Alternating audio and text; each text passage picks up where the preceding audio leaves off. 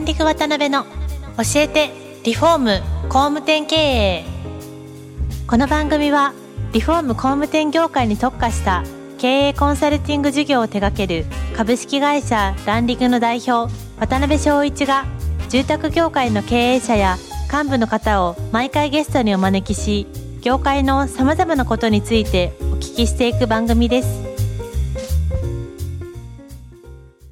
皆さんこんにちはさあ今週も始まりましたランディング渡辺の教えてリフォーム工務店経営第236回目アシスタントの泉です。パーソナリティの渡辺翔一です。渡辺さん、今週もよろしくお願いよろします。しくお願いします。えー、丸尾社長、今週もよろしくお願いします。よろしくお願いいたします。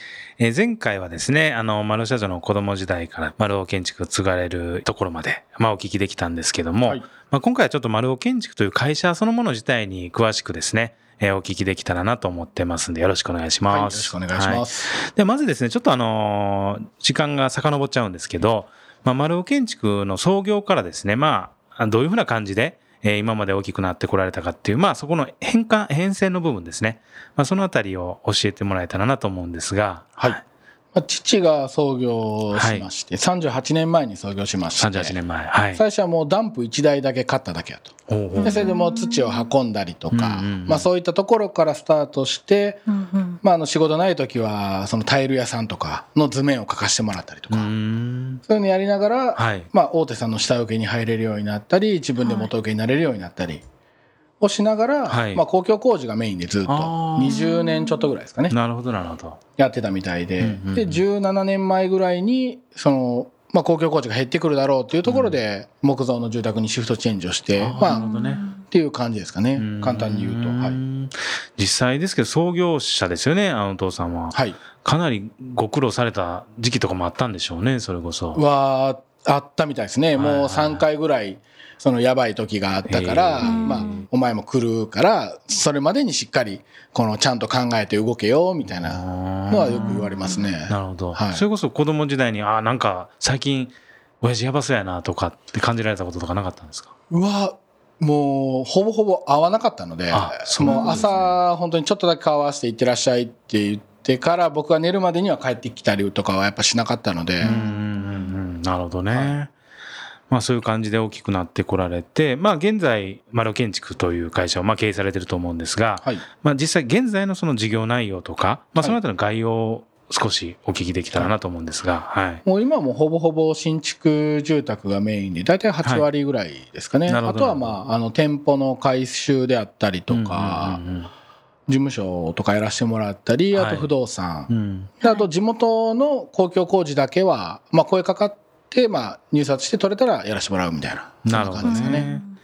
で、実際ね、あの、かなりいい感じで、あの、売り上げとかも含めて、トントン上がられてると思うんですけど、まあその過程でね、もちろん、初めに戻られた時とかもう何も、右も左もわからない状態で経営をスタートされたと思うんですけど、実際初めに何かそういうのをこうご指導いただける方とか、はい参考にしてた会社とかって、そういう会社ってあったんですか？そうです。まあ、東京のコンサル会社さんなんですけど、その社長と9年前に初めてはい。お会いしへて、ー。まあ、いろいろ教えてもらったんですけど、なんか僕があんま好きじゃないのは、こうしたら売れますよとか、うっんていうのはあんまり好きじゃなくて、うん。なるほど、なるほど。その、まあ、芯というか、まあ、本筋というかを教えてくれるような方だったんです。よ。うん。なんで建築とはとか、工務店とはとか、お客様の対応はこうしなさいとかってまあ、その、まあ、どの工務店にも当てはまる、ね、なおかつ必要な部分っていうところをずっと教えていただけた方が、まあ、今もお元気でやられてるんですけど、その方の多分影響っていうのが多分今僕は多分一番強いと思いますね。はいまあそういう中で、まあ根本の部分を教えていただきながらえーやられてきたとは思うんですけど、あれですかね、その継がれた時って、それこそあの先代の影響、営業というか、はいまあもちろんから急に継がれたと思うんで、まあ何かその時にご苦労とか、はい。なんか大変だったこととか、かそこら辺ってエピソードとしてありますか？はい。まあそうですね。まあその僕が、はい。まあ社長にならせてもらったんですけど、はいまあやっぱり最初のうちは実験は父にあって、会長っていう位置にいたので、はい。で僕を飛ばして倫理が決済されていくというかおおなるほどね。ありがちですね。そうです、まああとほぼほほぼ年上なので、やはい。っぱそういうの僕も気使ったりとかっていうのはありましたけど、もうなんかだんだん腹が立ってきて、はい。もう俺を飛ばして倫理通したら、その倫理の金額全部自腹で出せと。給料から引いたると。だから二度とするなってこう朝礼で言ってそこからはなくなりました。ね、あそうなんですか。はい。えー、です結構何をあの息子が帰ってきて偉そうに言っとんやんって正直ああっ皆さんあったんでしょうねなんでそういうのってどうしていかれたんですか？統率取っていかれたんですか？統率というかもう関係ないですよね。僕はですけど、はい。もうその代変わらせてもらんうう、その日に全社員集めて、はい。で、まあその父とはい。僕は、うんまあ32歳年が離れてるんですね。でも考え方もやり方もは、い。これからのその、今まで辿ってきた世の中の情勢とこれからの情勢は大きく変わってくるから、はい。その僕のやり方にもうついていけそうにないなって思う人はもうこの場でやめてくれって言ったんですよ。全社員集めて。なるほどなるほど。で、辞める人いますかって手挙げて、うん。まあ誰も挙げないじゃないですか。まあその場ではね。う。んで、じゃあ、俺の言うこと聞くってことやな。うん。じゃあ言うこと聞けよ。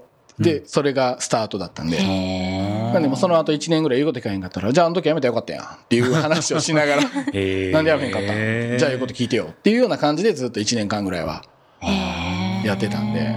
よく代替わりされてなんか前のね前からいらっしゃった方が急に全員辞めるとかそういうのよく聞くんですけど、は、別に誰も辞めなかったですね。はい。そうですね。それってななんでなんですかね？コミュニケーションやっぱりうかなり頻繁に取ったりとか。あそうですね、もう、何ヶ月か？に1回は絶対こうマンツーマンで面談というか、うん。もうさせてもらったり、まあ、あとその父親のサポートみたいなのも大きかったと思うんですよ。なるほどなるほど、そのなんかその悩んでるってなったら、うん会長が相談聞いてくれて、はい。僕の方にこういうふうなんで悩んどるらしいよとかっていうのもちょこちょこやっぱりもらえたりはしたので、なるほどなるほど。僕の気づかないところで多分父が動いてくれてたっていうのも若干あるとは思うんですけどね。なるほどね。まあそういう感じで、そうですね、成長されてこられて、まあ他に何かこう、その過程であった転機とか、なんかご苦労とか、なんか他にもあれば、ぜひお聞きしたいんですけども。この5年ぐらい、まあはい。先月から6年目になるんですけど、はい。はい。まあその継がしてもらってからは本当に等単価を上げるっていうことしかもうほぼほぼなんかメインでやってきたみたいな感じなのでやっぱりね少子高齢化でパイが少なくなってくる。でね例えば2000万2200万ぐらいのボリュームゾーンのところはやっぱり競争が激しくなってはい。コモディティ化も進んでっていう風な形になってくるとうん。まあ薄利多売になるじゃないですか。はい。はなんで僕がその別会社で営業してる時にはい。やっぱりその本体の営業会議に出るんですよ。うんうんでその当時の父親社長が例えばもう1950万なんですと、はい。お客さんの見積もりが、うんうんうんで相手が1920万なんですとはいはいはなんであと30万引いたらいけると思うんです、い。うん。ああもうめんどくさい。ほんなら50万引いとけ。みたいな、うん。そんな会話がよく営業会議で出てて、なるほどなるほど。ってなるといっぱい売らなきゃいけないですよね。利益いるんで、うん確かに。ですごく社内が疲弊してて、うん。何件も現場が監督が現場持ってコーディネーターが打ち合わせしまって、はい。でも大して会社に利益残らない、うん。でそれを旗から見ててこう何が面白いんやろなっていうふうになって。で等単価があれば頭数減ってもうん。利益が確保できるのでそこにシフトしたいなっていうので営業を集めてそれをしよい。ていうなるほどうというようなね。感じでまあそれが27ぐらいの時ですかうね。ん一番その単価を上げるにあたっての重要なポイントって何なんですか？あのまあ一朝一夕で多分その強みっていうのは出ないとは思うので、はいやっぱりその目に見えてよくわかるというか、まあ、仕様であったりとか、うんはいモデルハウスであったりとか、うんうんっていうところからこう変えていったような、うんうん時間のかかるところは後から追いついてきた時に足せばいいかなっていう感覚でやってましたね。なるほどね。はい、そしたらお客さんが見えた時にまあ高単価で納得感が出るようなそうですねポイントを全部手をつけていったというこそうですね。とですかね。その費用対効果としてはい高く感じていただけるような感じですね。なるほどね。はい諸さんって今社長になられて何年目ですか？えっ、と先月から6年目にな ?6 年目、あ、りますはい6年目。はい。で、もともと継がれた時が、えっ、と、売上的にどれぐらいでいらっしゃったんですか？げは建築新築だけでいうと多分10億ちょっとぐらいですかね。なるほど、なるほど。なんで平均2200万ぐらい。ああ、そういうことですね。はい。で、今はあのグループとしてどれぐらいの売上まあグループで70棟ぐらいですかねあ。なるほど、なるほど。はいやられていらっしゃってと。で、まあ、その時々で多分強みとか事業戦略ってあると思うんですけど、はい。そのあたりどういうふうにこう設定されてこられたんですか？まあ、まず、まあ、その、まあ、当単価を上げるっていうところを軸にしながらその当単価を上げるというか、うんそう感じていただくためには何が必要かなみたいなのを考えながらで、はい。例えば現場綺麗じゃないと、まあ、例えば高価格の方っていうのは納得していただけないかなとか、ああとはまあ顧客満足であったりとか、うん。アフターの整備であったりとか、はい。まあ、あとはそのおもてなしであったりとか、うんうんうんまあ、そういったところをまあい一つ一つ足してあここまでやってくれるからこの値段って妥当だよねっていうふうにうんお客さんに思ってもらえるようにっていうような形では常にやっていってるような。感じですね。なるほど。まあ、特にその、ここを強みにガーッととんがらしてやっていこうみたいなことはやってこられなかったんですか？僕はもう最初から一切考えなかったですね。それなんでなんですか？その突出した武器を作ると、はい。うんうん。多分一時期ってすごく取れると思うんですね、うんうんそのエリアとか層にはまれば。ーはい。うん。なんですけどやっぱりその移り変わりというかうん。流行も変わりますし、その例えばそのそれ以上に尖ってる会社が周りに現れると、うん。やっぱそっちにグッと集中して、まあ、受注が減っちゃうじゃないですか。確かに。突出した武器を作らずに、もう全てが高品質で、うん高いレベルにあるっていうような工務店で総合力で戦おうっていうのを本当に当単価上げようって決めた時からうんずーっとやってきてたので、なるほど、なるほど。なんで弱いところを作らないってあいうそんなイメージですね。。はい。逆にそれの方がマーケットは大きくなるかもしれないですね。そうですねパイを絞らないっていうことでうは。んなるほどね。はい。で、まあそういう中で、まああの、このお話の初めにはもあったんですけど、その背骨の部分というか、まああの、企業としての背骨の部分はやっぱり企業理念であったりとか、はいまあ思いの部分だったりすると思うんですけど、まあ、そのあたり丸尾さんが大事にされてる、はい。えー企業理念であったり考え方とか思いの部分ってどんなところになるんですかね？はい。まあ、僕ら理念がはい。去年までなかったんです。37年間なくて。えーあ、そうだったんですね。で、なんかその統計見たらうん、うん10億以上の会社は70%か80%ぐらい理念があるってうん。いう。それ無理やりでもね、ある会社多いですけどね。なんで、はい。わやばいなってなって。うんうんで、そこから、やっぱ理念ってこう、ベクトル向いて一緒に進んでいくためには必要だなと思って、そこからスタッフと8人ぐらいで理念委員会みたいなのを作って、なるほど、なるほど。で、スタッフとみんなで話し合いながら、うんうんうんで、去年にできた理念が、はい。その関わる人々の幸せな人生に貢献するっていう理念に。たどり着きまして、はい。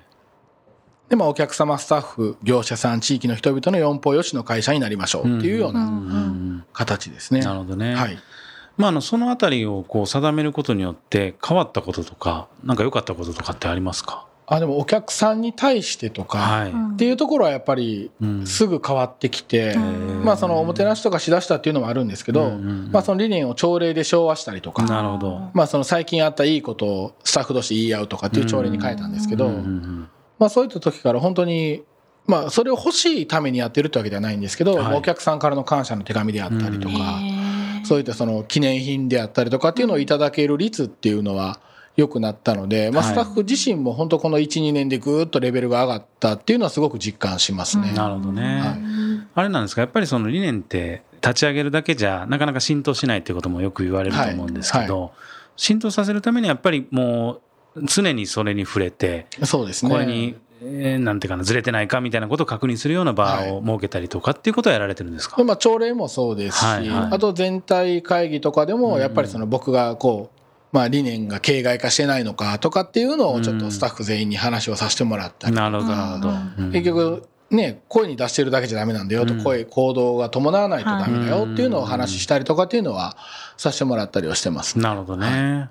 うんどうですか？愛ちゃん、そろそろ時間になってきたんですけど、会社のこととかそのあたりのテーマでは。なんかその理念委員会を作られたっておっしゃってたんですけど、そのなんかメンバーってどんな風に集めたのかなって気になったんですが、メンバーは、あの立候補です。あ、うん立候補制で。なんでその会社、社のことを前向きに考えてくれるスタッフ、うん。なんで僕は一切だから誰かに出てなんて一言も言ってないんですよ。なんで理念委員会を何日までに8人募集します。うんうんでそれで一緒にやっていただける方は僕まで直接声をかけてください。なるほどなるほどっていうのでもう本当でも3日間ぐらいとかでバーッと8人集まって、うん。はいはい。そこに僕が入って僕はもう一切何も言わないんですよ。うんうん最終決定だけはしますけど、うんあとはもうスタッフがバーって話してるようなうんうんうんへー感じですね。なるほどね。いやいや、なんかあれですね、今回2週目ですけど、はいいつも飲んでるだけの丸尾さん ちょっと真面目なとこ見しちゃいました。真面目な部分真面目な声がいろいろ聞けてよかったと思います。はい。はい。えーまだまだお話を伺っていきたいのですが、そろそろお時間が来てしまいました。次回も丸尾様にはゲストにおいでいただけるとのことですので、次回また詳しくお聞きしたいと思います。本日もありがとうございました。ありがとうございました。今回もランリング渡辺の教えてリフォーム工務店経営をお聞きいただきありがとうございました番組では渡辺や住宅業界の経営者幹部の方へのご質問を募集していますウェブサイトランディングにあるお問い合わせフォームよりお申し込みください。お待ちしています。